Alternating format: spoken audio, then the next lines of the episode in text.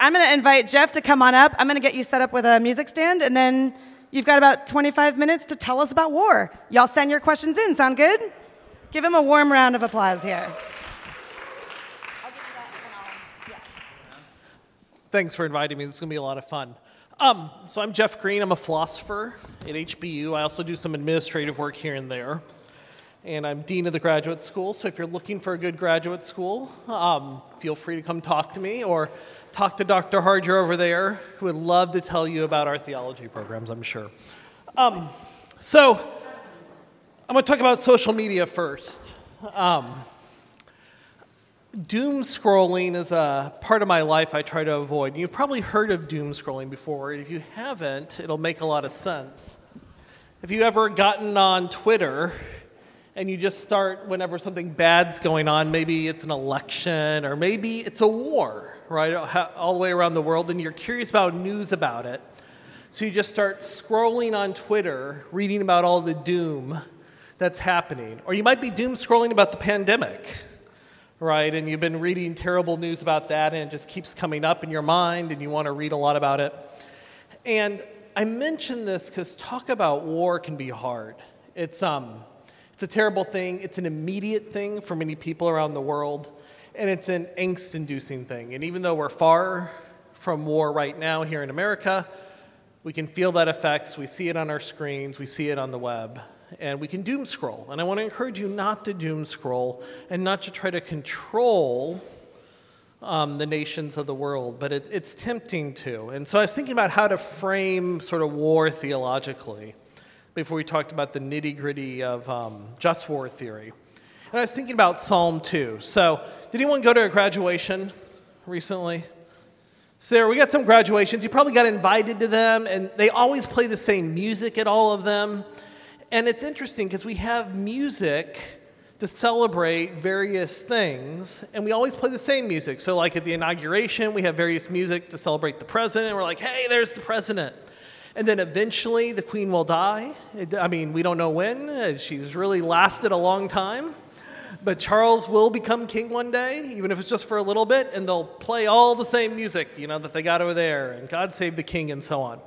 And so the ancient Israelites did the same thing. They had music set up for special occasions, and I don't have any idea how it sounded. It probably sounded really cool, and we don't have the sheet music, but we do have the lyrics, right? So in Psalm 2, you get the lyrics for, hey, we got a new king, and this is one of the songs we're going to sing when we get our new king.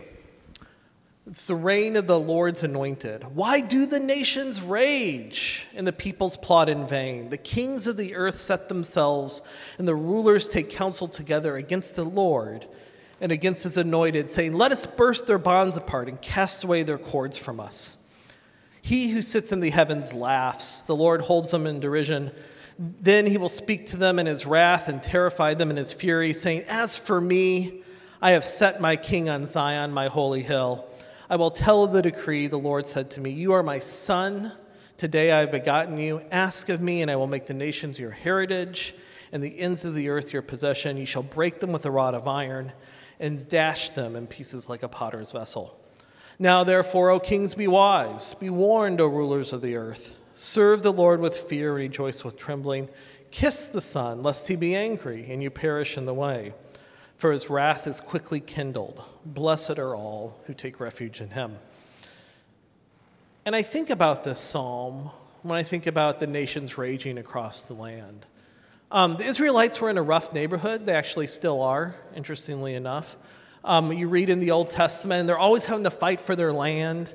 And it's probably always wasn't these big fixed battles. It's a lot more like a bunch of Scottish Highland clans coming down from the mountains and raiding each other's cattle and things like this. But occasionally they had these really big battles too. And then even after they're established, you get a lot of battles. And it's a rough place. They were always fighting for their sovereignty and independence. And like I said, it's still a rough neighborhood today. The nations raged around them. And so the nations are raging. They're setting counsel against Israel's king. And Israel has the psalm of trusting God for protection and sovereignty over all the political maneuvers, over all the nonsense that's going around in the land. And here's the kicker for us. Later on in the New Testament, we actually get this psalm get used. And it gets used not in the context of the king of Israel politically necessarily, but the king of Israel in a much bigger sense when it talks about Christ and about our trust in him. And so when I think about this psalm, I think about not only the raging of the nations that Israel went through when they had it, but also the fact that we too can take refuge in him, in God, and to trust the Son, and God's promises to establish his kingdom throughout the land. And that's important because we can't control the wars around us. We can't control what's going on in your Twitter feed. Um, you can block a bunch of stuff and we can be in denial, but the world's just full of terrible things oftentimes. And so when we talk about hard topics like this, it's good to know that we have that refuge and that war as a contest of power and politics is not beyond God. Indeed, God ultimately controls it and has victory over it. Um, so let's get into the nitty gritty a little bit and talk about just war theory. Um, a lot of what I'm going to do today, if you're interested more, um, it's both based on, and I'd encourage you to go to these sources. Um, Michael Walzer wrote a book called Just and Unjust War. And he wrote this in 1977. It was towards the end, um, I think actually the end, it was right after the end of Vietnam, and we had withdrawn our troops from it. And there's a lot of angst in America about Vietnam. A lot of, huh, World War II seemed like a good war. We're glad we fought it. We're not really sure just what happened, but it sure seemed bad. How do we tell the difference? And Michael Walzer revived this idea about just war theory that honestly had kind of laid dormant for a while. He wrote a book called Just and Unjust Wars to help us try to figure out what the difference is. And now I believe it's like in its fifth or sixth edition. So if you want to know what philosophers are thinking about just war theory, you need to go to the Walzer first and then after that, people have critiqued them, of course, and talked about it. But Michael Walzer's Just and Unjust Wars is what I encourage you to start with. And if you're looking for a little bit more of a contemporary take, there's a book by Brian Orend called Morality of War. And that was from 2006. So it's post 9 11 and deals with some things that we see now in our environment that um, Walzer's book didn't deal with as much. So let's talk about some distinctions. I want to talk about first the difference between what's legal, what's expedient, and what's moral. These are three different concepts, and um, I'll need your participation here. Um, let's try to think of an action that's legal, but one shouldn't do it. It's not moral. You have any ideas? What's something that would be perfectly legal? You're not going to get fined or go to jail. But man, that's you really ought not to do that. That's a crummy thing to do. Yeah. Yeah, you shouldn't give people the finger. Right? You should I mean but thankfully, you don't get fined for that in a normal context. We aren't going to throw you in the jail. What else? Yeah, cheat on your wife. You shouldn't do that. It used to be illegal, I think, maybe at one point. Maybe. But I don't even know. We had all sorts of weird rules back in the day. But now, you wouldn't. Yeah, you shouldn't like put your shopping cart in a bad place. Like be a responsible, self-governing citizen and return your shopping cart to the appropriate trolley area and, you know, collect it. Yeah.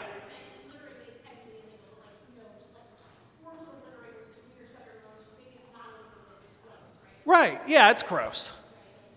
And, and, and, gross things can also be immoral. Oh, God cares about beauty, but they're not necessarily going to be illegal. And vice versa, you can also come up with some too. Are there some moral things that you think that's the right thing to do, but it's against the law? And maybe you have to think historically, but I think you could probably come up with some cases. Those people did the right thing, even though it's against the law. Yeah. Yeah, and sometimes, and some um, jurisdictions even make this illegal in some places. What? Yeah, Harriet Tubman. And all sorts of things regarding race relations in America. We see consistent acts of civil disobedience that are illegal, but also were the right thing to do. Um, good, good. Those are good distinctions. What about the difference between expediency and legality and morality? So when I think about expediency, I think about what's practical. What's the best thing to accomplish some sort of goal you have, right? So, can you think of something that would be like, oh, that's like the best thing to do in terms of practicality, but it's not moral or maybe even legal? Can you think of anything like that? You might cheat on your taxes. I don't think you ought to do that. Maybe is that what you said? Yeah. But hopefully you didn't cheat on your taxes. But notice your chances of getting audited, um, at least if you're like me, I don't make millions of dollars, so the IRS probably isn't so interested on that. If I failed to report a little income here or there, who would know? And it's, I think that's probably immoral. I'm not giving the Caesar what's due Caesar. Um, but it's also illegal, but it might be sort of best. Yeah. What? Speeding, right? Speeding. Um, probably definitely illegal. And we could talk about, yeah, I'm, just going to concede that it's immoral. Um, I, ha- I have a longer story about speeding, but um, let's say you shouldn't. At least reckless speeding. let's say you shouldn't speed. Um, and why do I make all these distinctions? Because sometimes when we ask ourselves, for example, what should we do if China were to invade Taiwan? We might come up with a lot of different answers, and one way to make sure that we're distinguishing them all on the same page about what we're talking about is to make sure we're making these distinctions here, right? Because it might be, for example, that we ought to defend Taiwan in terms of America's interest, but just because it's in our interest as a nation doesn't mean it's moral or even legal. And also, just because something's legal or moral doesn't mean it's going to be in our interest. And these things, things are going to sometimes come apart. And so we have to, I mean, ideally, they're all happening on the same page. I mean, life would be so simple if it turns out what was legal was always what was moral, which was always what is expedient. But it's not like that often, um, and especially not like that in the realm of international politics. So we need to distinguish those things. Primarily today, we're going to be talking about the hey, what's moral question. And I say that because I'm not a political scientist. What's in the best interest of Americans strategically, you probably need to ask the generals that. And if you want to know what's legal, we need an international lawyer here. And we could talk about international law. Is there even something called international law? That's kind of weird. Like, who enforces it? Um, so we can have lots of questions about the nature of law, lots of questions about what's expedient. Um, as a philosopher, I guess my domain of expertise, so to speak, is really about well, what's moral? Right? What does justice demand of us in these cases, or what does it allow? Another distinction that we're going to make is between um, something called jus ad bellum, jus in bello, and jus post bellum. And that's just Latin for, hey, should we start a war? what's going on in the war and what happens after the war. And we make these distinctions as just war theorists because we want to honor the intuition that sometimes you can be fighting for the wrong side, but still act morally or immorally in the war. And sometimes you can be fighting for the right side, but you can still do really terrible things. For example, this is going to be a controversial example, but it's one I would argue for if you push me on it later. I think that America was justified, and it was a just war to defend ourselves against the Japanese after Pearl Harbor. I think that it was immoral, though, and even in that context, to drop the atomic bombs given the huge numbers of people that were innocents that were killed in them, deliberately so. That would be a case where those things would separate, and we'd have jus ad bellum. Yeah, we're good to go. We're good to defend ourselves, but uh, maybe we shouldn't drop bombs that kill hundreds of thousands of innocents.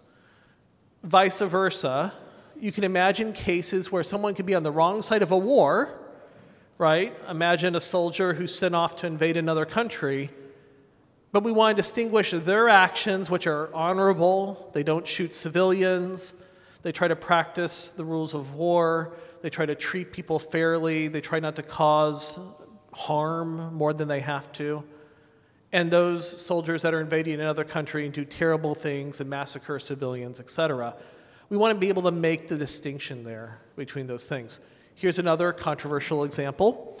There are some generals, I think, who fought for the South, even though I think the South was not waging a just war, who acted honorably. And we should say, oh, they performed honorably during the course of their actions, even if the cause they were fighting for was terrible. In the same way, right? If you're on my, if you think like I do about the Civil War, you might say, hey, the Union, they were right for what they did, but maybe Sherman shouldn't have burned down all of Georgia in the process. Um, so we can criticize Sherman's actions even if we agree about the overall thing. So that's why we make a distinction between those two things. More popular recently has been what do you do after the war? That's the um, jus post bellum. And again, you can imagine different ways this would go, right? At the end of World War I, for example, Sort of famously, this always gets cited. The peace treaty was onerous, apparently. It was unjust that the Allies imposed upon the Central Powers, even if they were on the right side of the war. And so you want to figure out what's justice in all these different cases, and these things can be separated out. Um, so let's start with Jus ad bellum a little bit. Jus ad bellum is the question of, hey, should we go to war? And it is rooted in the concept of self defense. So there's something called the domestic analogy that we use in just war theory. If someone were to come up and hit you, or hit the person you're with and threaten their lives, um, you would think, oh, you have the right to fight back. Similarly, we can expand this analogy, it's why it's called the domestic analogy, to nations. So, for example, Saddam Hussein invades Kuwait, takes it over. The rest of the nations say, hey, Saddam, you shouldn't invade Kuwait.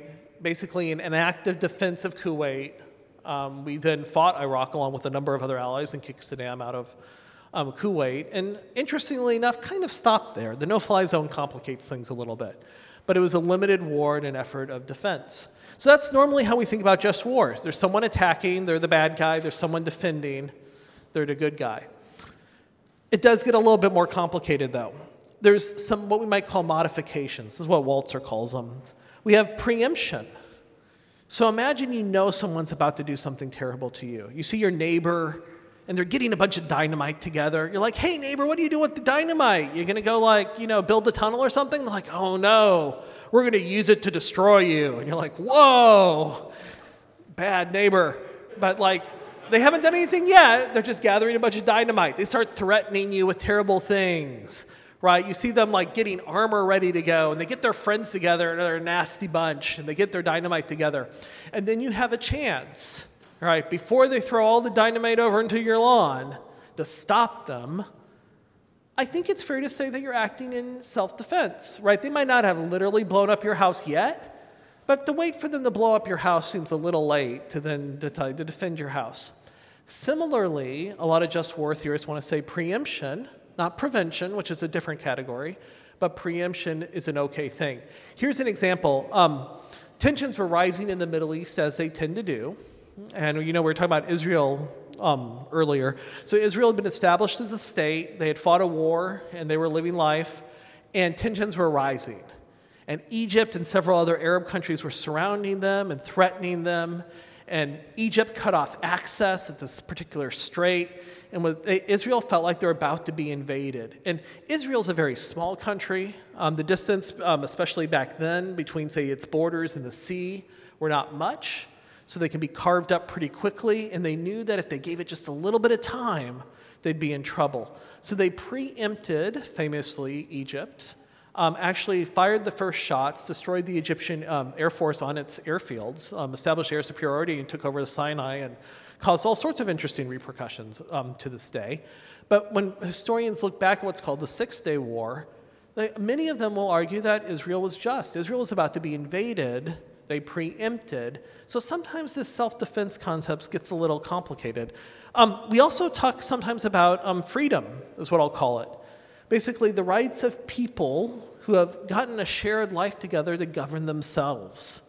And we'll talk about that later, I think, partially because that's what we're seeing actually right now, I think, arguably in the Ukraine, is we're seeing a breakup of sort of historical Russian imperialism. And the question is are the Ukrainians a separate people? Right? Are they little Russia? Right, as the Russians often claim, right? They're just little Russians, right? Are they a similar but different people group, or are they actually part of Russia? And Russia invading Ukraine is kind of like us invading Arizona. Um, so, what's going on there? And we should have that discussion. But oftentimes, freedom, the ability for one group of people to run themselves, is a reason to be just. And you can see that again as sort of a version of self defense. And then finally, crimes that what we might say shock the moral conscience. Um, an example of that might be Kosovo. If you remember, um, Kosovo might be a combination of this and freedom. But NATO famously intervened on behalf of, um, I guess, Kosovars. I don't know if I have that name right. On behalf of the Kosovars in one of the many civil wars that racked um, the former state of Yugoslavia. And we did it largely because of the accused genocide of the Serbian troops. And it was a sort of shock to the moral conscience. And so we intervened in that case. Those are all controversial examples. The simple case is one country invades another, and the invading country is bad, the defending country is good. But international politics and the way we live together often isn't so simple, and that's why we have the modifications. Um, Let me jump a little bit to Jus in Bello, and then I want to cover a couple topics, and I know you guys will have some questions. Jus in Bello is about how we wage war. And there's one thing I want you to think of when you think about how you should wage war, and that's the principle of discrimination. And you might think, well, discrimination is not good. Um, discrimination in war is very good. And you, what you want to do is you want to discriminate between civilians and the fighters. And almost everything about how to fight a war is based on those two things not putting civilians in undue danger and only fighting the fighters. And that's a difficult thing and that's a hard thing, but that's the basis of a lot of Jus in Bello, is the principle of discrimination. Right? And this is why, for example, I argued that the atomic bombs were evil, and same with firebombing cities, is because they don't discriminate. Right? They don't make appropriate discrimination. The reason you shouldn't kill civilians, even though you're killing other people later on in the day, is because the civilians aren't trying to shoot you. Right? It's one thing to kill soldiers, on the other side, it's another thing to kill civilians. There is um, also something about proportionality that matters too. Proportionality is a complex concept. I'm not sure it holds water at the end of the day, but there is a sense of only do as much war as you should. Um, the reason I think that's difficult is that, morally speaking, I think that's really hard to figure out. Like how far you should go and why killing some but not that many people is okay, etc. But we can talk more about it if you want. Um, and then finally, a couple other items. There's two other main competitors to just war theory. Um, one of them is called realism. Um, realism is just the belief that all this talk about morality is a sham, right? And um, some of you who read Greek history, you actually get some speeches. So when the Athenians were going off and they were coming in front of cities, there's a famous speech recorded by, um, I think, Herodotus, if I remember right. And the speech goes something like this Hey, people in the city, you know we're going to burn you down anyway. Doesn't might make right. Just accept it, accept our sovereignty, and move on. And at the heart of that speech is that might makes right idea. That the, all this talk about morality in war is just a cover for really power. And so the realists say look at America's actions over the years. America, like every other country, wages war when it's in its interest, not just because it's moral to do so. Think back to like the Mexican American War, a lot of other wars. America has often waged war in its interest, so to speak. Another framework for thinking about it is pacifism. And pacifism is complicated, there's a lot of different versions of it, but we'll just, um, I'll just consider the version really quick for the idea that, hey, all war is bad, we shouldn't do it. And you should take pacifism seriously. I think everybody should go through a point of life where they're a pacifist. And the reason I say that is that I think it's an appropriate part of the realization of how terrible war is for everybody involved. And you should have a pause inside your heart and go, huh, I'm not sure this is really the way things are supposed to be. I think this is especially true when you read through the word and you see such a powerful emphasis on loving your neighbor right? When you see them, the nations come. And interesting, right? You get a whole mob coming for Christ in the garden, representing all different facets of life. You get the laborer, you get the Romans, you get the Jews, right? You get the world. You get the intellectuals, you get the soldiers, and they come for Christ. And Peter says, Not on my watch. Sometimes Peter's bold, sometimes he's not. Pulls out his sword, cuts a guy's ears off, and Christ isn't like, yeah, go Peter, right? He's like, hey, we're not doing that today. And he puts the ear back on somehow. We look at examples of how Christ lived his life in the midst of injustice. And the answer is one of nonviolence. And so I think you should be taking seriously pacifism. And it has a rich Christian tradition. There's whole denominations um, that have basically been founded on their pacifist traditions inside the American history. Ultimately, I think while Scripture is complicated on this, I think it does give the power of violence, um, sort of just violence to the state. And I think Christians can be a part of the state. And so I think, I don't think it makes sense for us as Christians to sort of um, abstain from or pass on responsibility to be part of the state in the enforcement of justice. And so I think pacifism ultimately doesn't work, but I think it should be taken seriously. So those were um, some different things to think about, kind of give you the lay of the land when it comes to just war theory. I think probably what you want to do is ask questions because every time we talk about just war theory, we've all been doom scrolling, even though we shouldn't. And you have lots of questions about what's going on, lots of questions about what's going on in Ukraine and everything else. And so let's get to it. Thank you. That was so good. Every time we have a professor come talk, I'm like, I want to take their class. Um, okay, so wow, and you were on time and everything. It's fantastic. So, what we're going to do is take a 10 minute break. You guys can get some more food, some more beer. You can use the restroom. You can talk to me about dispensationalism. But when we come back, we're going to have our panel answering questions. So, keep texting them in, though I have a lot right now. See you back here in eight, nine, ten minutes. Uh, I'm Meredith Mills. I'm pastor of Westminster, and I am so I'm not actually a pacifist, but I'm going to rep Team Pacifist tonight because I feel like they they. Oh, so I went to I went to um, seminary at Duke, Duke, Divinity School, which is home of Stanley Hauerwas, and um, Richard Hays was my new professor. So it was like in the water. Like you came in and they just doused you with pacifism, um, and so I feel like I feel like they need a good rep tonight. So that's me. You're going to share.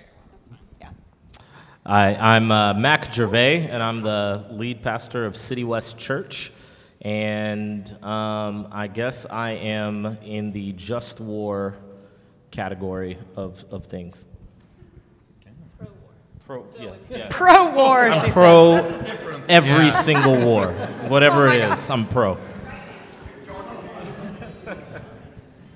I am Adam Harger. I'm a professor of Old Testament Hebrew Bible at Houston Baptist University, and I'm somewhere between absolute pacifism and warmongering. so, like, it's a wide range. I'm Jeff Green, and yeah, I guess I'm probably in a more traditional just war theory camp. Awesome. I didn't realize what you meant when you said repping. I should have known. We thought we were going to have a pacifist up here tonight, uh, but I'm glad you'll be repping for that team. Yeah. I already have a ton of questions in the bank, and I see that you're texting more in, so that's great. If your question doesn't get asked and we have enough, who knows? We might do a podcast on it. Um, oh, and while I'm thinking about it, only because I'm seeing this box of stuff and being reminded, when we're done, uh, I would love to have any help tearing down if you want to. But also, once we move these chairs, we've got some fun props here if you want to stand in front of this step and repeat. That's what this is called. And get your picture taken. We have some famous theologians you can take your picture with, a hat that's a beer all kinds of exciting things. Okay, back to war. Here we go. First question is this Does Jesus' instruction to turn the other cheek have any bearing on how Christians ought to think about war? Does the turn the other cheek passage mean anything when it comes to war? Mac, you have to share. Sorry. Wow. I thought you were like pointing at me like you gotta no, fight in war. He's like, no, you don't get the microphone. War. yes, it does. Okay, so um, so here's what I think needs to be said tonight. There is a lot of pacifism in the New Testament. There is a whole, uh, maybe pacifism is the wrong word because the New Testament wasn't thinking about war, but the New Testament does directly address the question of violence. We all know that there's a whole lot of violence in the Old Testament. In the New Testament, there is direct teaching in which Jesus overturns things that were said in the Old Testament. You have heard it said, but I say unto you. So, Matthew 5, he goes up to the mountain just like Moses, delivering a law, except for this is a new law, and not an abrogation of the old law, but a fulfillment of the law. This is the law's highest culmination, where Jesus, the Son of God, is going to give this new way of living to his people. And it has all of those texts that you love and you also hate because they seem impossible to follow. But just because they seem impossible to follow doesn't mean that Jesus didn't actually mean it when he said it. So, he takes the the lex talionis of Deuteronomy 19, and instead of eye for an eye, a tooth for a tooth, he says, do not resist the evildoer. Do not resist the evildoer. Eye for an uh, he says when someone slaps you, turn the other cheek, which that has people uh, people keep trying to make that into something else. Like they take this historical reading that it didn't actually mean that. But then he gives other historical um, if someone takes your cloak, give him also your thing. If someone uh, forces you to walk a mile, walk another mile. You have to do a significant rereading to say that Jesus is saying anything other than respond to someone's violence with peace. Respond to someone's violence with peace. And the thing is, it, once you take through that reading, then in the rest of Matthew, you get Jesus doing that same thing, as was noted earlier. So Jesus has this experience where he is assaulted by violence, and there are people who are going to defend this unjust victim, I mean, this just victim from unjust violence. And Jesus takes the sword out of his hand and says, Those who take up the sword will die by the sword, not those who live by the sword. Those who take up the sword will die by the sword. And then he is the embodiment of the ethic that he puts forth in Matthew 5. He goes to death, he is shamed, he was put to death. God says this one was right, right? God raises him from the dead, glorifies him, and when he goes out in the Great Commission, he says, Go therefore, making disciples of all nations, baptizing them in the Father, the Son, and the Holy Spirit, and teaching them to obey all that I have commanded you. Teaching them to obey all that I have commanded you includes all of those teachings on the Sermon on the Mount. And if this were not apparent in the Gospels, it is an ethic that is repeated in the rest of the New Testament. So you have uh, Romans 12, uh, where he says, Do not repay evil for evil. Um, over and over again, you have ethics throughout the epistles. Every writer in the New Testament how do we respond to the aggressor? We respond with peace. We respond with forgiveness. We respond with nonviolence. Um, and you have to remember, guys, this was also being written at a time, some of the books were being written at a time when Christians were being thrown to the lions. And so if there was ever a time to say, pull your gun on the soldier coming to arrest you, this would have been it, and yet it wasn't. And yet the New Testament still provides us presents with us an ethic of responding to violence with nonviolence. And so I would say that the only reason that we don't look at the New Testament and overwhelmingly see a vote toward pacifism is that we are, we are drawing other things. We're using experience, we're using reason, we're using other practicalities to try to temper that, but the overwhelming voice of the New Testament, um, the overwhelming voice of many, many voices of the New Testament, is that um, like it or not, Jesus meant what he said when he said, when people aggress, to, aggress towards you, respond with love, do not resist the evildoer. I see Adam chomping. Champing. I didn't mean to chomp. Uh, no, not because I disagree with it necessarily. Um, I would say, yes, absolutely, it would have a bearing on how we think about this. Um, I would think, uh, and while I do agree, I would say the turn the other cheek can't just be equated with don't commit any violence at all, simply because I think as a, as a Christian, for instance, violence against me, right, I have maybe a responsibility to turn the other cheek. But Jesus can't have meant that, Adam, if you're walking along and you see a person being assaulted, that you should turn the other cheek and not engage, you know, because you're just not allowed to commit violence. Now, obviously, I would try to reduce that violence and things like that, but I'm not sure I would say that it's just you cannot simply participate in any violence under any context. Why can't he have meant that? I mean, so I understand you're saying, like, yeah. don't do nothing. But you said, like, it, so violence is justifiable in defense of an innocent third party? I mean, I would think so, okay. yeah. Uh, of course, we, we do it with restraint and, and other sure. things. We're not, you don't have to go straight to killing somebody. Right. Um, but I would think if turning the other cheek means just let violence happen to you, I'm not sure that Jesus meant let violence happen to someone else. It's a war right here. I love it. I'm going to put another question out because I want to get to as many as we can. Has the U.S. had a foreign, quote, just war? If so, how do we determine who is the country who is moral? For example, if the Arabs think they are defending their country from U.S. imperialism, who or what determines who is right?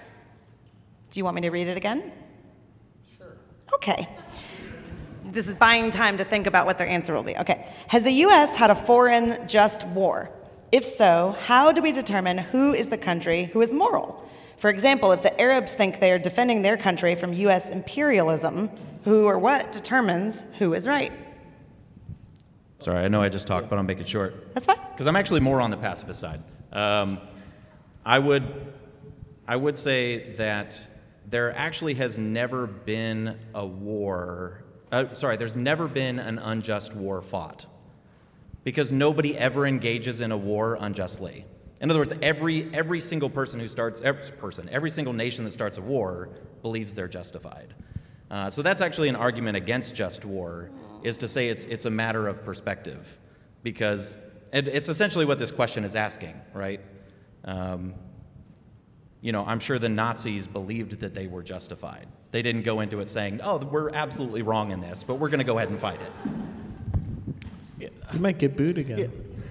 I know. So, I'm not uh, saying. I'm Well, not saying. uh, I Speaking mean, I- overall. Yeah, Well- two TOTs ago, Adam said that puppies don't go to heaven. and so, yeah, that's what he's referring to when he says you might get booed again. Well, I mean, I, mean I, I think that that question, though, is asking, there are two different things being asked there, which Okay. is, you know, um, on the one hand, uh, read, sorry, read it back, the, the first Oh, part. it's gone. Oh, it's gone. All Sorry, right, once I ask, I delete. I have a system. No, that's fine. I, I'll try to re- recreate it the best way I can. like, but who says what's right? But they could say right. it, yeah. So one of them is has the U.S. ever engaged in a just war, and then the second part goes to a very specific, complicated uh, uh, conflict, Mm-hmm. and it, and is using that to. Uh, I'm, I'm not sure if they're trying to go one way to the other, or the other way to the to you know. But uh, has the U.S. engaged in a just war?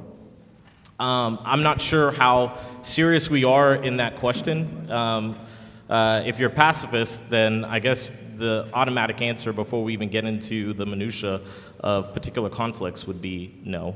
Um, and if you're on the other side, then yeah, we can have a conversation about uh, what is right and wrong. I, I do think both in this question and even in the last question, uh, I think there comes to this understanding, even when we ask that question, of what is the role of government, not just from a man's perspective, but biblically. Like, what is the overall understanding in both the Old and New Testament of, the, of what uh, a government's role is? And I think how we answer that question is going to influence then what we think about war. Um, uh, and if, and I don't think that that is simply just an Old Testament thing. I Actually, I think there's a lot of this understanding even in the New Testament um, from gospel writers um, uh, and even Jesus himself. Uh, but has the U.S. engaged in a just war? I think the fact that we ask that question means that we do think, um, even contrary to what Adam would say about Nazis, that uh, messing with you, buddy.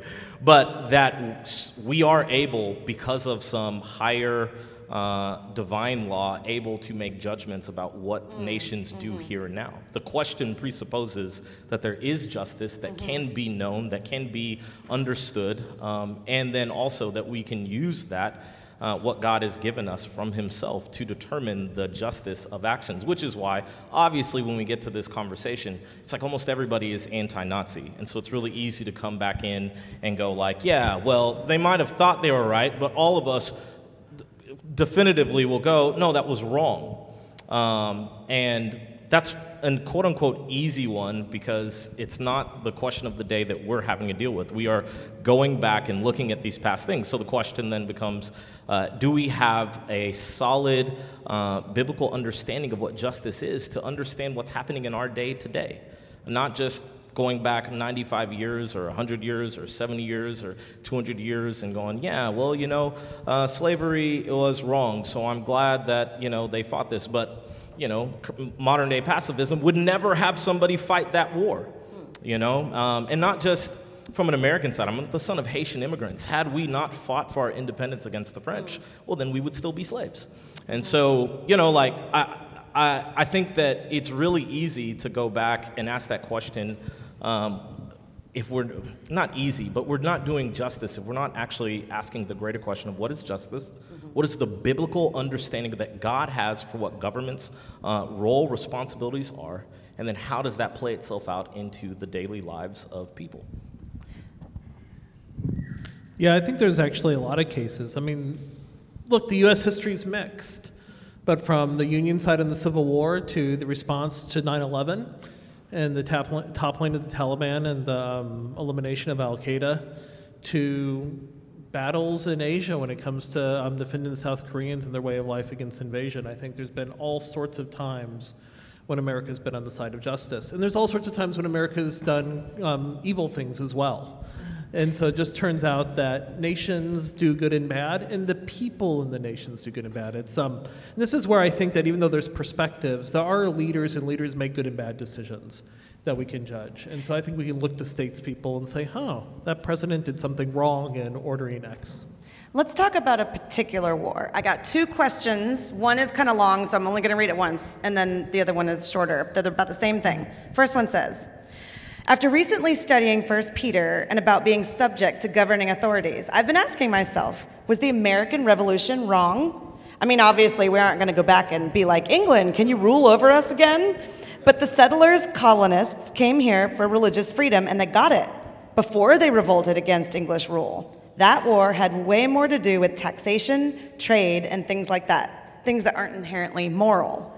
And then somebody else asked, We'll be celebrating the 4th of July soon when the founders did violence over the price of tea. Can Christians legitimately celebrate the spirit of Independence Day? Yeah, so this is a good question. Um, I think you need to ask yourself is do you think the Americans had a way of life separate from the part of the empire they were a part of? Right? So, you know, Texans like to joke about seceding. And, um, you know, we go to the Alamo and we cheer on Texas and we're like, oh, we're Texans. Um, but I don't think there's any doubt that Texas finds itself in America intertwined into the American way of life. The language we use, the laws we follow, the elections we participate in, um, the sports teams we root for, these are all part of the bonds that bind us together, not as a country in the midst of an imperial system being ruled from another type of person right, or another group of people, but we are self-governing as a nation. So I think if Texas were to try to leave, and you know we had a crazy you know group of folks out in the Panhandle, and they um, carve out a little part of their country, I think the authorities would be right to say, hey, you're breaking the laws, you shouldn't secede. Um, were the colonists that is, I think, the question, and I think it's a borderline case. I mean, on the one hand, the colonists didn't have equal representation within inside the British Empire. And so there really is something to be said for were they treated with the respect that and the dignity that people deserve to be self governing. Um, on the other hand, we did break away from the fairest, most generous, and probably the most ethical empire in the world at the time. And so we weren't really in that bad of shape compared to a lot of others. And so I think we should look a little bit with skepticism on the American Revolution for what it's worth. So, one of the underlying assumptions is that the only way to affect social change is through war, right? So, the only, and it happens at a personal level, it happens at a societal level. Like, the only way that we're going to change this is to overthrow, you know, is to start a war. And I, that's untrue. And, and, and I think. I think Jesus says that's untrue, right? I think Jesus had every opportunity. Like, there aren't many times that Methodists get to say because the Bible says so. So I'm just like, y'all, seriously, because the Bible says so. Like, eh, Jesus had the chance to be overthrown, right? Have, have legions of angels come to his defense. Jesus had the chance for people to rise up and put a crown on him. Jesus had the chance to affect change through violence, and he said no. He said, This is not how you're going to do it. Um, and not just this is not how I'm going to do it, this is not how you should do it. And I think we keep trying to get away from that, not because it's not in the New Testament, but because we don't like it and we don't know how to do it. And we think the only way to affect real social change, to free the slaves, to do the good things, to what are, what's the Isaiah, right? To become the Isaiah, the chain breaker, we think the only way to do that is through violence because that's what we know how to do. And I think when we do that, we are missing the entire voice of the New Testament that's telling us that's not how God wants Christians to work in this age. That there is a way to, yeah, I mean, you're welcome to come back to me. I'm not saying, I am not saying all of those things were wrong, all of those, all of those causes were wrong. What I am saying is there's always another way to do it. There's always another way to do it. And I, I think a lot of that is true and good.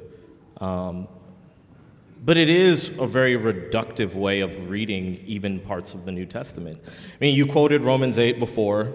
Romans 13, Paul says that God gave the government the sword for a reason. Oh, Romans versus Romans. Why, why, why even inject the sword into it if it was never something that was meant to be used and something that God gave governments uh, as a tool. It's not the only tool in the belt, and I agree with that. It's not the only tool in the belt, but it is a tool in the belt that God has ordained and given governments. Now, you know, we can, we can apply that into specific scenarios, but to say that God gave governments the sword for no reason, it, it, it's that in and of itself is, is making the New Testament say something I, I don't think it's trying to say. Yeah, I don't think the New Testament was primarily written to governments. Right? So I think the New Testament was primarily written to the people of God who at that point probably never thought that they were going to have a government. Right. Right? And so I think a lot of this just becomes practical of what happens when like a small group of people all of a sudden get in charge.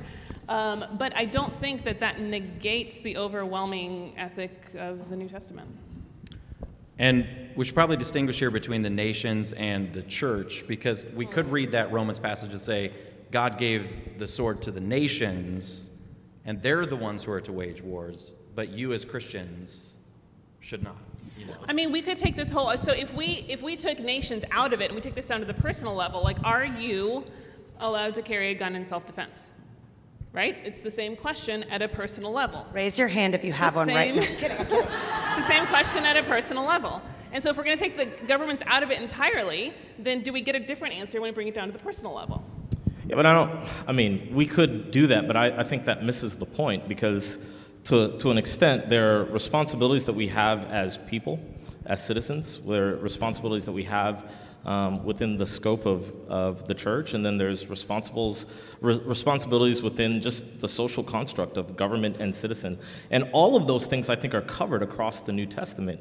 Um, you know, like, I, I don't think that uh, when I see somebody you know, parking for too long, uh, that it's my role and responsibility or jurisdiction to write them a ticket. Like, hey, you went over too far on this meter. Here's a ticket, and you know X, Y, and Z. No, there are rules, responsibilities that government has uh, that God has given them in order to cre- to have a society uh, that functions well. And so uh, we could say, like, well, if we just reduce it down to uh, to a personal level. Yeah, but the New Testament writers didn't simply talk about, they actually did talk about governments and why they're addressing, even in the first century, the need to, uh, how do you function as a citizen?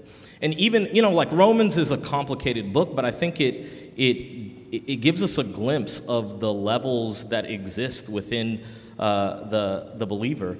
Uh, there is that which is, you know, like the church. There is they talk about, you know, on the back end, Romans 13, about governments and their responsibility. But, you know, you, would think that in this view of just being the church and that's all that there is as God's people, that that would erode the concept of national identity. And yet, at the same time, one, stepping out of Romans, the nations is talked about throughout all of the, the New Testament. And so there is this idea you, you can't talk about the nations if there isn't like identifying with, the with your nation. Like it implies that there are distinctions between people that are important, and those things don't just disappear in a in a love and harmony kind of way. No, those those those differences exist and are celebrated uh, under the banner of Christ. That also being said, Paul wrestles with what it is to know about what God is doing in redeeming people, but also like looking at his countrymen. Like, I am also Jewish and I love my people. And so I, I think that we're doing ourselves a little bit of a disservice when we just simply say that all that the New Testament writers, Jesus, uh, quoting Jesus and their uh, understanding of what God was showing them was just, it's all uh, on an individual level. There aren't layers that make up a society, uh, and there aren't uh, um, uh, the attention. By the way, I think a good tension for believers about wrestling between what it is to be a citizen, what it is to be a believer, uh, and what it is to whatever your, your, your trade or whatever you do in your daily life, how the gospel influences those things. But, but all of those things are all together. Sorry, I was wrapping up. I was finding my last sentence. Okay. Sorry. Anybody else have any thoughts on the American Revolution before I move us along? I want to say something about the Fourth of July. You say what? I want Celebrate to say it? something about the Fourth of Yes. July. Actually, answer the question. There are good things about America. I think you should celebrate them. I think you should hang out with your family. Um, the one danger I would warn you against is thinking that America is the only good place or the only good thing, or misunderstanding your identity as an American citizen over being a Christian. Um, really clearly, I think the kingdom of God is across nations, right? It's for the barbarians and the citizens, it's for the other and for you and for those that are close. That doesn't mean we extinguish or get rid of those connections that bind us together.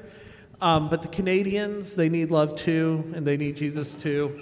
And so remember them as well. And I say that because there's a danger of nationalism and all these things that is unbiblical that I- runs through this. I'm going to be super quick, but on the other half of that, so it's funny. I've had my feet in so many different waters. I get schizophrenia just from like switching different groups. And there is a group that is very nationalist and America is God's country. And there is a group that is America is the spawn of Satan, and you should never like they see a they see a flag and they're like, oh my gosh, get it away from me, it burns. Um, and so. I, I- I just want to say that, like, honestly, I, I think Jesus has got to be somewhere in the middle because while you do not want to create the idolatry of America, I do think there is a point. So my, my, th- my point about pacifism, seeing from the New Testament, that it is not that God does not want to create, make the, bring this new creation. It's that He's got nonviolent ways of doing it. And if we are not actively involved in the positive creating, bringing about of, of good things and partnering with the good things that are already here in America, um, if we are only just this co- constantly negative voice, then I don't think we're going to do any good. Um, and so I do think that there's a happy medium somewhere in the middle. So when we leave, we're all going to sing the Star Spangled Banner and put our hands on our hearts. No. Okay, I got two questions that are similar. I'm going to ask them both. They have to do with Old Testament violence and such. I want to be careful that in our answers, we don't go back to answering the question of just violence in the Old Testament, but how does it apply to how we think about war today? Okay, because we did do a TOT on that, and I was the guest speaker, and I think we covered it. okay, no, no, no. Okay, so here's our two questions. One says, does God's mind change on violence between the Old and New Testament? Why does Jesus change the rules? Why does God use the Israel nation for violence against the land of Canaan? And the other question says, why would God send people to fight in wars in the Old Testament and stop in the New Testament? Yeah, I, I think so. I'm. Th- This is this is most obviously like directed at the the pacifists, and the the response has to be. There are things in the New Testament that Jesus directly overturns, right? So there are themes, everything is one story, everything is a continuity. Jesus claims to be the fulfillment of the law, not overturning it. And yet there are themes within the law that get developed in the New Testament and changed. So because Jesus was crucified as the Passover lamb, we no longer need to do animal sacrifices. And if we come back and someone says, like, oh, but did God change his mind? Like, no, that reached its fulfillment, its culmination. We no longer need that. Um, there are themes that gets developed, and violence seems to be one of them because it is directly addressed by Jesus. There, it was a part of the story for the time, but when Jesus directly addresses it at the Sermon of the Mount, he seems to say that the the new the people of God, the new creation that is happening, is going to have. Uh, playing r- rules that look different than what you heard back in Deuteronomy 19. It's the law plus one, right? So this is the fulfillment of the law. So not just no, not murder, no anger, not just no adultery, no divorce. Like we're going to take it to the next level, and that next level does include turning the other cheek and all of that other stuff. Um, and so I I would say that you you would have to read that um, the the story progresses and comes to a different level with Jesus as he overtly says himself. Surely you want to say something on this. I mean, Jeff knew he handed you the mic, right? This is like his thing, y'all. Yeah, so I mean, violence, of course, is, is a tricky thing to define. It's one of those things, it's like pornography. You can't, what was the famous thing? Like, I can't define it, but I know it when I see it. Yeah, Um, and so, violence is very much like that. And I think when we talk about this subject, we think strictly of bodily violence. So, like, the, you know, in the, in the Old Testament, they were committing war and bodily violence against people, you know, but that's, that's a, its own separate thing from other forms of violence.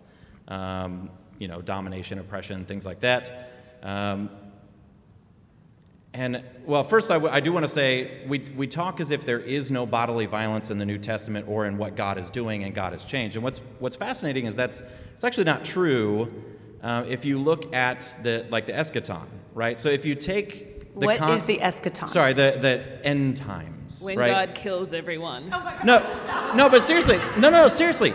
If you take the doctrine of the resurrection seriously, then when God judges people and condemns them, that is bodily violence. God is killing people in the eschaton. So there is a sense in which it's not that like God ordered them and they did bodily violence, but God doesn't do it, or like God no longer does it. Uh, and this is what I would borrow from, uh, but I, uh, to support what Meredith is saying, kind of in, in a previous answer, when you look at the pattern in the Old Testament, uh, you know, God is, is calling the people to be his people, and yes, he does call them to go to war, and that is very tricky, and we don't have time to justify that tonight. Uh, but you do see this pattern in which when Israel sins, God calls another nation to come against them as, and it, it describes them as God's sword, right? He, he brings them against them in judgment. But here's what's fascinating it's not because the other nations were righteous. Um, in fact, those nations still get judged for their evil. So they're, they're a tool that God uses, but they get judged for it. And what we see happen in the New Testament is this moves eschatologically, right? It, it moves into the cosmic realm where uh, God is taking this on. And so this is where I would say, like, this, this is where my like more pacifist side is coming out. When I read Romans and it says that God has given the sword to the nations, what he's saying there is that in the same way that God gave the sword to Assyria and to Babylon and to others to, to bring about judgment, to work, to, to do God's working in the world, but then judge them, when we read, you know, Revelation and other texts, it says that God is going to come and judge them, right? In the, in the new creation, it's not like there's going to be lots of nations. There's not going to be freedom of religion. There's not going to be freedom of things like, like, you know, it is, God is coming in and he is conquering creation. Uh, and so, but where we fit into this is that when he says he gives the sword to the nation, he's saying that that is the nation's realm and they will be judged for that. But you, as Christians, right, you are part of a new kingdom. So you don't participate in what they do. They carry the sword and they'll be judged for that, but you do not.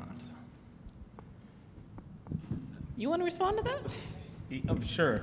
I, yeah, I mean, I, I yes, I, in principle, I disagree. I think that, um, for one, you know, the spirit of Romans 13, uh, when Paul says that in 2 Peter, 1 Peter, whenever Peter's addressing it, it is, it is talking about how we are to conduct ourselves.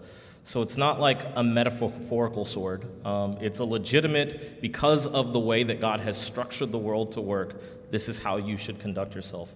And then, furthermore, I do agree that it does move up, but I, I, almost feel like it should take you the other way because if complete pacifism was God's heart, then why does he use so much war language talking about his, his second coming, return, judgment, sword coming out of his mouth with an army, all these kinds of things? If the analogy was meant to be weak and not literal in some understanding, it. it Sorry, can I just say real quick? I'm not saying. Sure.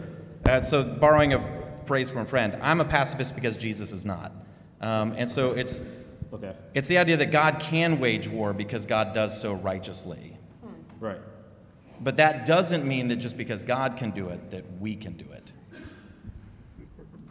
But I So- think the mo- yeah, and that's the- where I think he's handing it over to the nations, right? The nations will use the sword, and they'll be judged for that. So God is using a nation to use the sword to enact his justice, but when they are doing it, it is also wrong and unjust. He does it like 10 times in the Bible.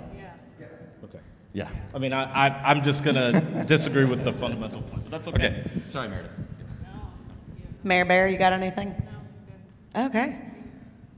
Y'all, some of these things you're texting me in are very funny. You're keeping me amused up here. I'll just say that. Okay. Um, I've got two that are not the same thing, but they're, they're similar, and so I'm going to ask them both because I'm trying to squeeze as much as we can into one night.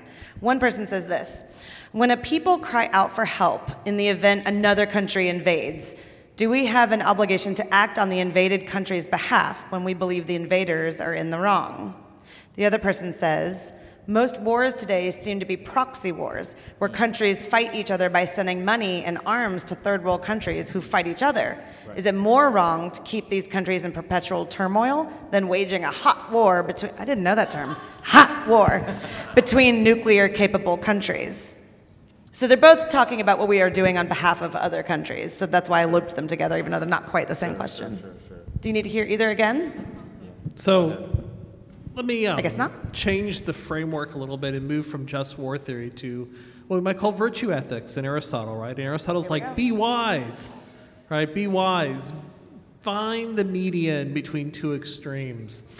And I think this is why earlier when I mentioned talking less about nations and more about individuals is important, right? So, what's the obligation, for example, for our policymakers in response to Ukraine? And there's a lot of details that go into that, and we want them to be wise, right, in their response to evil. One response to evil is sort of cowardly, look the other way, don't engage, right? And that seems to be wrong. Another thing is to overreact to every evil in a way that's not prudential as well. Um, they have obligations to you that they're balancing out, right? So, one way to go to extreme is to not care at all about what's best for the American citizens, right? Wage unlimited war and we'll just see what happens to Americans because people in another country need us. Or another thing is to concern yourself only with Americans and say, well, my duties are completely to America. We don't care anything else about other people. And so I think when it comes to those questions, that actually, I don't think just war theory is really good at it. It's more of a deontological framework. It's going to provide sort of a yes or no, like permissible, impermissible. When it comes to how much should you engage in war with another, when another nuclear power is involved, like with Ukraine, I think the answer is carefully.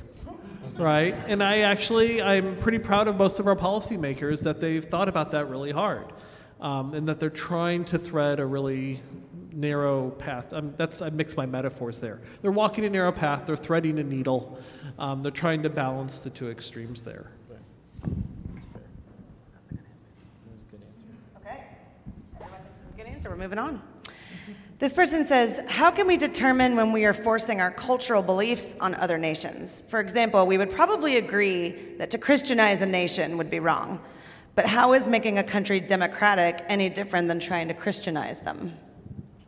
Well, I mean, Into the mic, sir. yeah, I mean, I, I think that's a that's a that's a great point, and I think that's where we have to uh, differentiate um, the the concept of waging of war versus what happens when the war is over. I think uh, uh, even things like democracy whether you think that's good or bad, uh, uh, you know, th- there are certain cultural, historical uh, presuppositions that people have that make these kinds of things work. And uh, in lots of ways, when you don't have those same understandings, uh, you end up falling into trouble, and those things don't stick and work. When you try to take something that people don't have the, the, the foundational worldview, and then take this and move it over here, and are confused as to why that doesn't work. But I don't think that the issue of being necessarily pro um, a particular, like intervening in a conflict, means that you are pro all of the actions that people took after that conflict is over to help rebuild a society. Okay. I'm not used to one person answering and no one being like, ah, I don't know about that. You know, okay, here we go. Israel is told by God not to have a standing or permanent army. Should we? I mean, y'all knew this question was coming because I put it in the we email. are not the new Israel. Can we just you. get that Yes. over? Yes. Come thank on you. July I was like, do I say it? Do you say it? No, yeah. yeah. We are not Israel. Uh, that's that's all I had to say. Ditto. No, I'll say democracy isn't all that bad. Um, I was thinking about this last question. It took me a while for my brain to catch up. People being made in the image of God gives everybody a really inherent um, dignity and worth. We should be careful at dismissing that too quickly because oftentimes the alternatives to democracy actually are pretty terrible for a lot of people. Autocracy comes with a great deal of internal violence to countries. And so, how we go about promoting dignity and worth of the individual in other states is complicated, prone to cultural misunderstanding and imperialism and all that jazz. Um, but there is at the root of it something really valuable, which is we want people to be treated well and for the image of God in them to be honored right? And we notice again and again through history that democracy, while not awesome all the time, usually is better than the alternative. So, in leaving Afghanistan, which again distinguished between prudential, legal, and moral, um, maybe made sense for a variety of reasons for American policy. The women of Afghanistan are now treated more poorly, and the image of God in them is now defamed more because of how we left them, because of the government that's now in control. And so I think that sometimes in the midst of cultural sensitivity, we actually ignore that there is something valuable about the Western tradition of individual rights And I think it's rooted in this Christian sense of um, image of God, which is also why I think we feel displaced about it, because as society secularizes, we lose the ability to articulate why we should care about it, even. Right? And I don't know if humanism can get us there. I really actually think there's sort of a back way here to, oh, wait, people matter because people matter to God. And then we can start that conversation. Go ahead. No, it's more of a question. Can you further define what you mean by democracy? Because I think we use that term broadly, um, and I think we need to Someone hold up the clarify what we mean when we say that. So I'm just meaning broadly systems of government where individuals um, have direct ways to influence power, often through elections, but other things. There's a variety of ways in which democracies work. Um, everywhere from like really crazy direct democracies that are very populist, and we have referendums all the time, um, to more federalist systems and indirect democracies and so on and so forth. I mean, our nation was both a democracy when it started and really weird if you look at how it got set up in the original Constitution. And so I think there's a wide range of things that fall under that. Right. Well, I mean, just because I don't, even if we're talking about America strictly, like I don't, I don't think the founding fathers believed in pure democracy. Um, you know, that that's just not the kind of government that they were trying to set up. And I do think that it's important for us, even when we're talking about this, to make sure that we are separating um, the general understanding of um, government's responsibility to its people versus the cultural ways in which that can be expressed in a way that honors God. And I don't think that that is like an America specific thing. That is, uh, uh, it didn't just come about a couple hundred years ago. No, this, this was able to be done prior to a democratic republic existing. Did you want to say something, Meredith? Oh, I thought I heard a deep sigh. Okay. Try to read them, you know? Okay. Um, here's the next question Can a Christian take an oath to serve the state? Can Christians serve in any role in the military, or should acceptable roles be restricted? And I think I would add on to this if you have any thoughts about the draft, feel free to throw that out as well. Can Christians take an oath to serve the state? Can Christians serve in any role in the military, or should acceptable roles be restricted?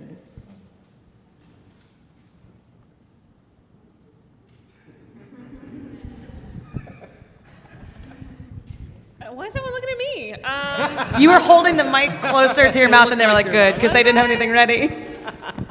someone else want to talk first? So, so here's where.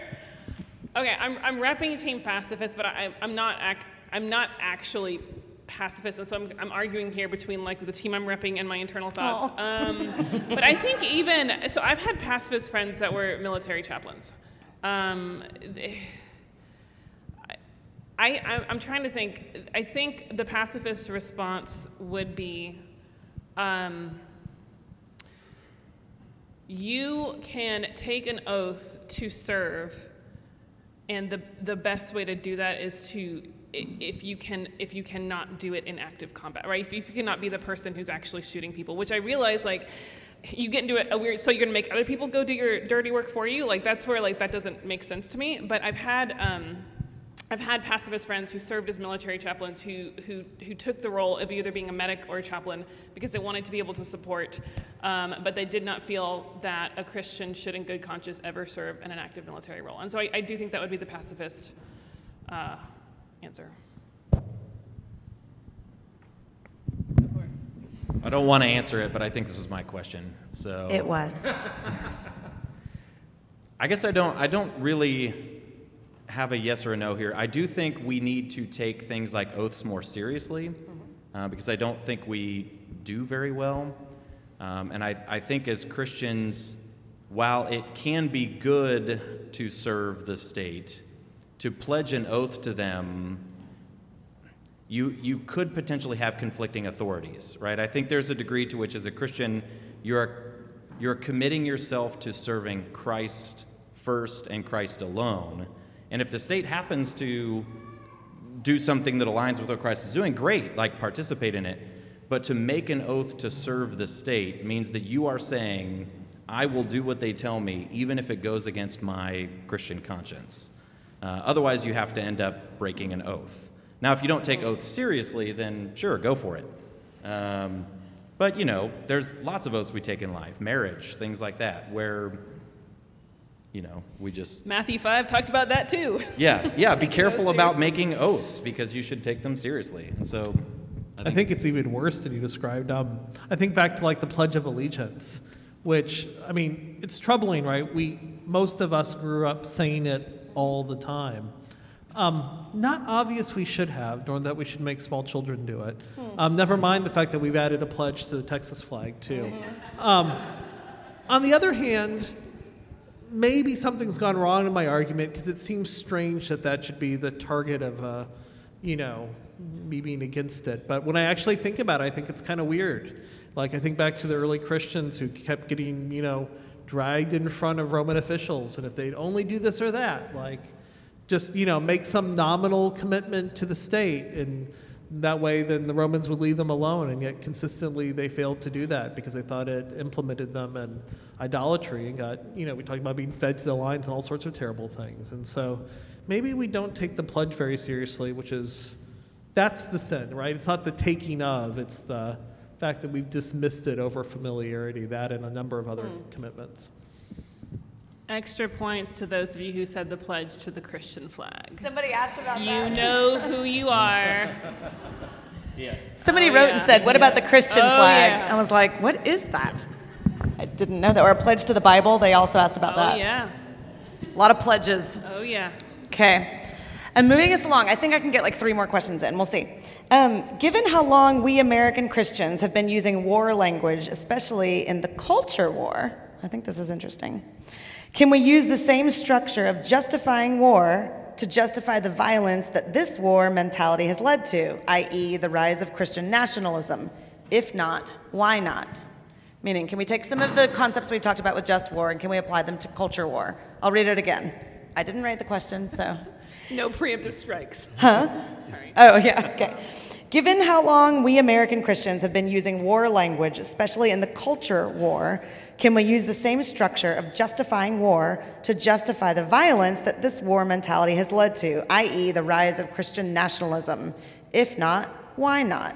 Clarifying question Are you talking about actual violence or people being mean to each other on Twitter? I think there's something about mean on Twitter, but people losing their jobs and things like that too. It's not. But no, I don't think the person means real violence, but I don't know the person who they what they mean. Okay, there goes Right, anonymity. right. There you go. Okay. Well, I mean, I, I think that very simply, part of the issue um, in that is um, maybe a misunderstanding of uh, who our neighbor is and that they're not my enemy.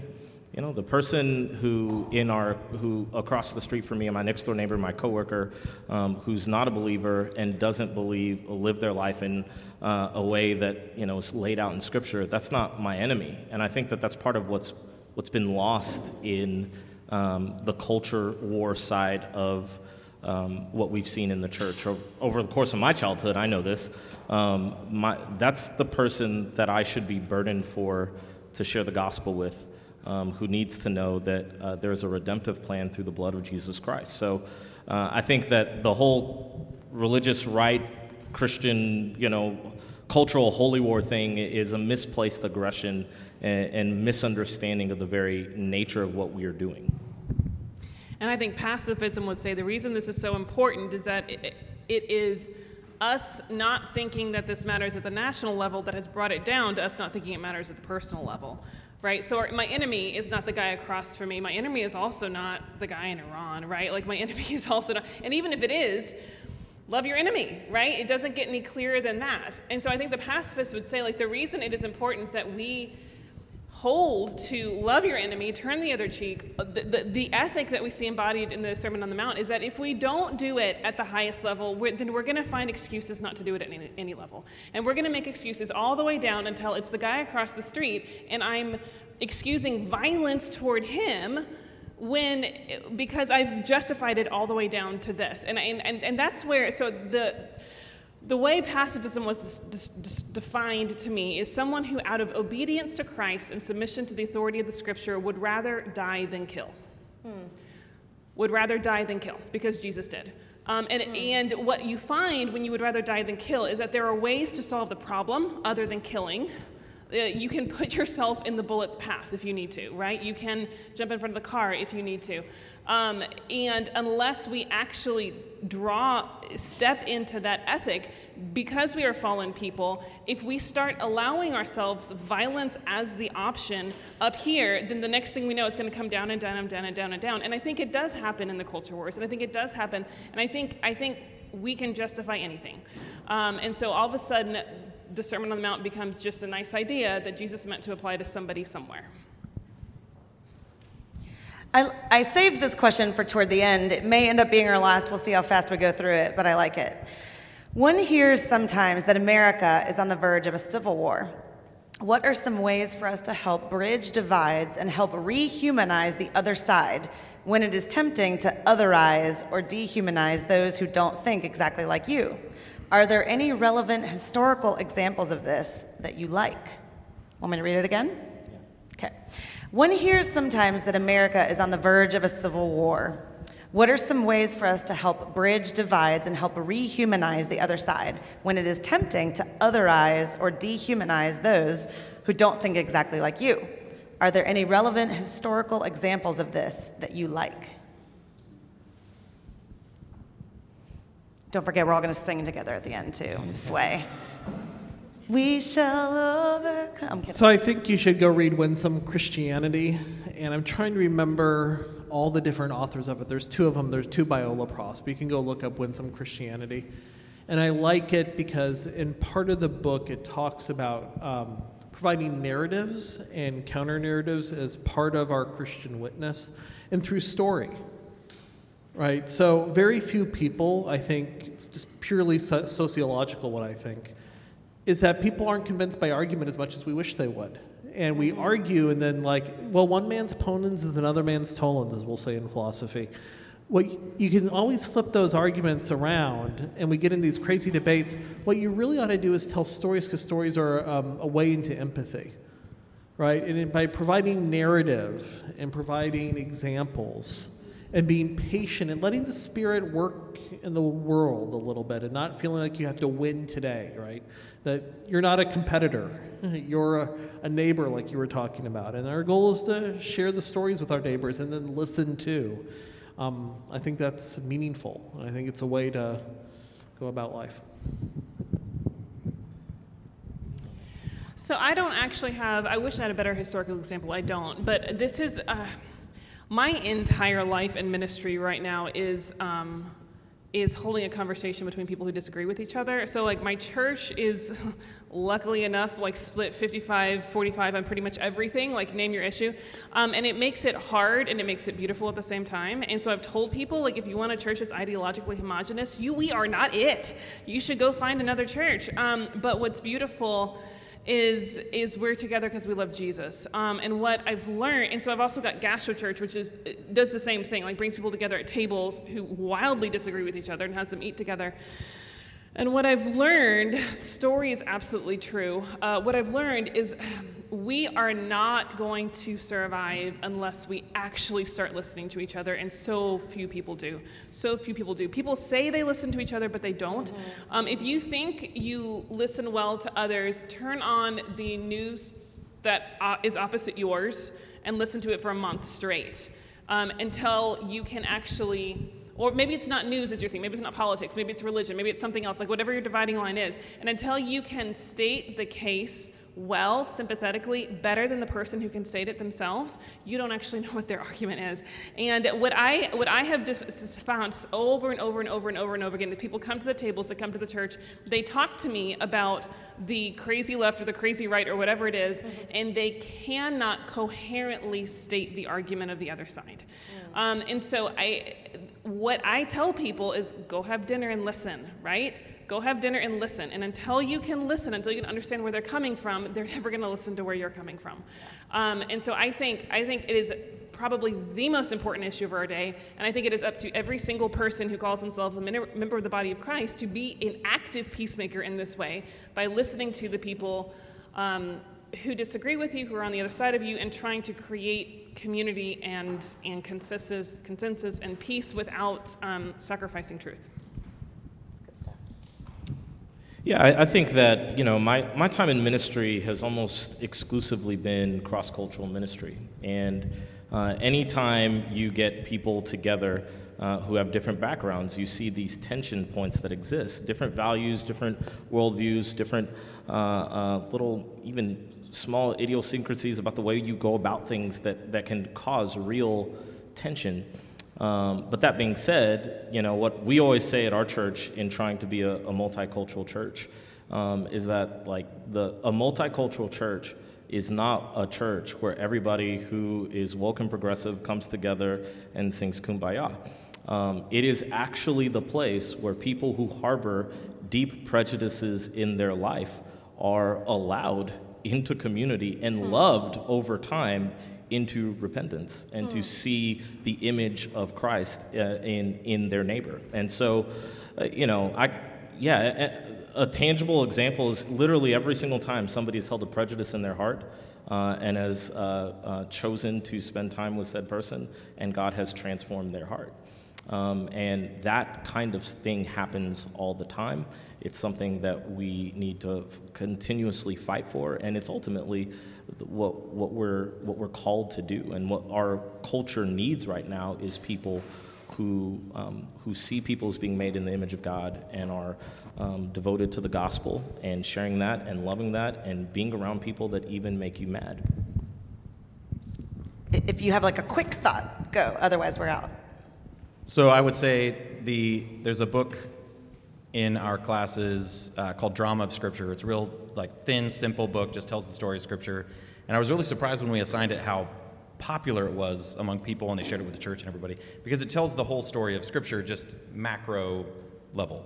Uh, and I realize as Christians we often so so often know the individual stories, but we don't know the larger story of Scripture.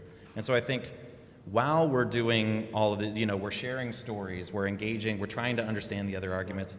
The the one thing that unites, that, that we can provide as the church to unite things, is that larger meta narrative, mm-hmm. which says your, your stories, uh, while valuable, fit within this larger story that everyone needs to know and share.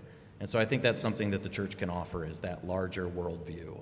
I love it. Read your Bible, Adam Harger says. Yes. Um, and I think Theology on Tap, we're trying to do a little bit of this here, right? Like, we don't all agree about things. If you go listen to our podcast, sometimes we have ones where we, we argue on the podcast.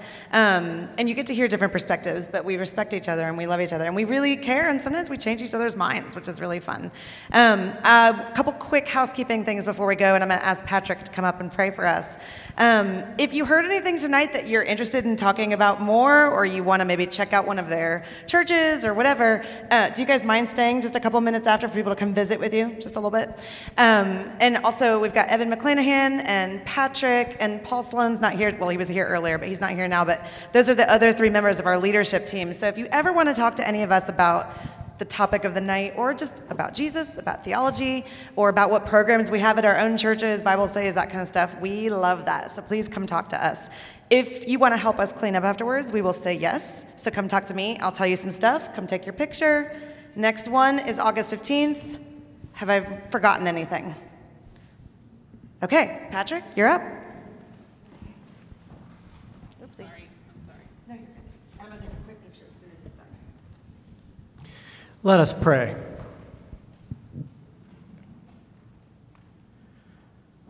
Heavenly Father, you have made us bringers of peace in a dangerous and fallen world. We ask that you would inspire us with your wisdom, that we might faithfully communicate the image of the crucified Lord in all that we do and with everyone that we meet. In Jesus' name we pray. Amen.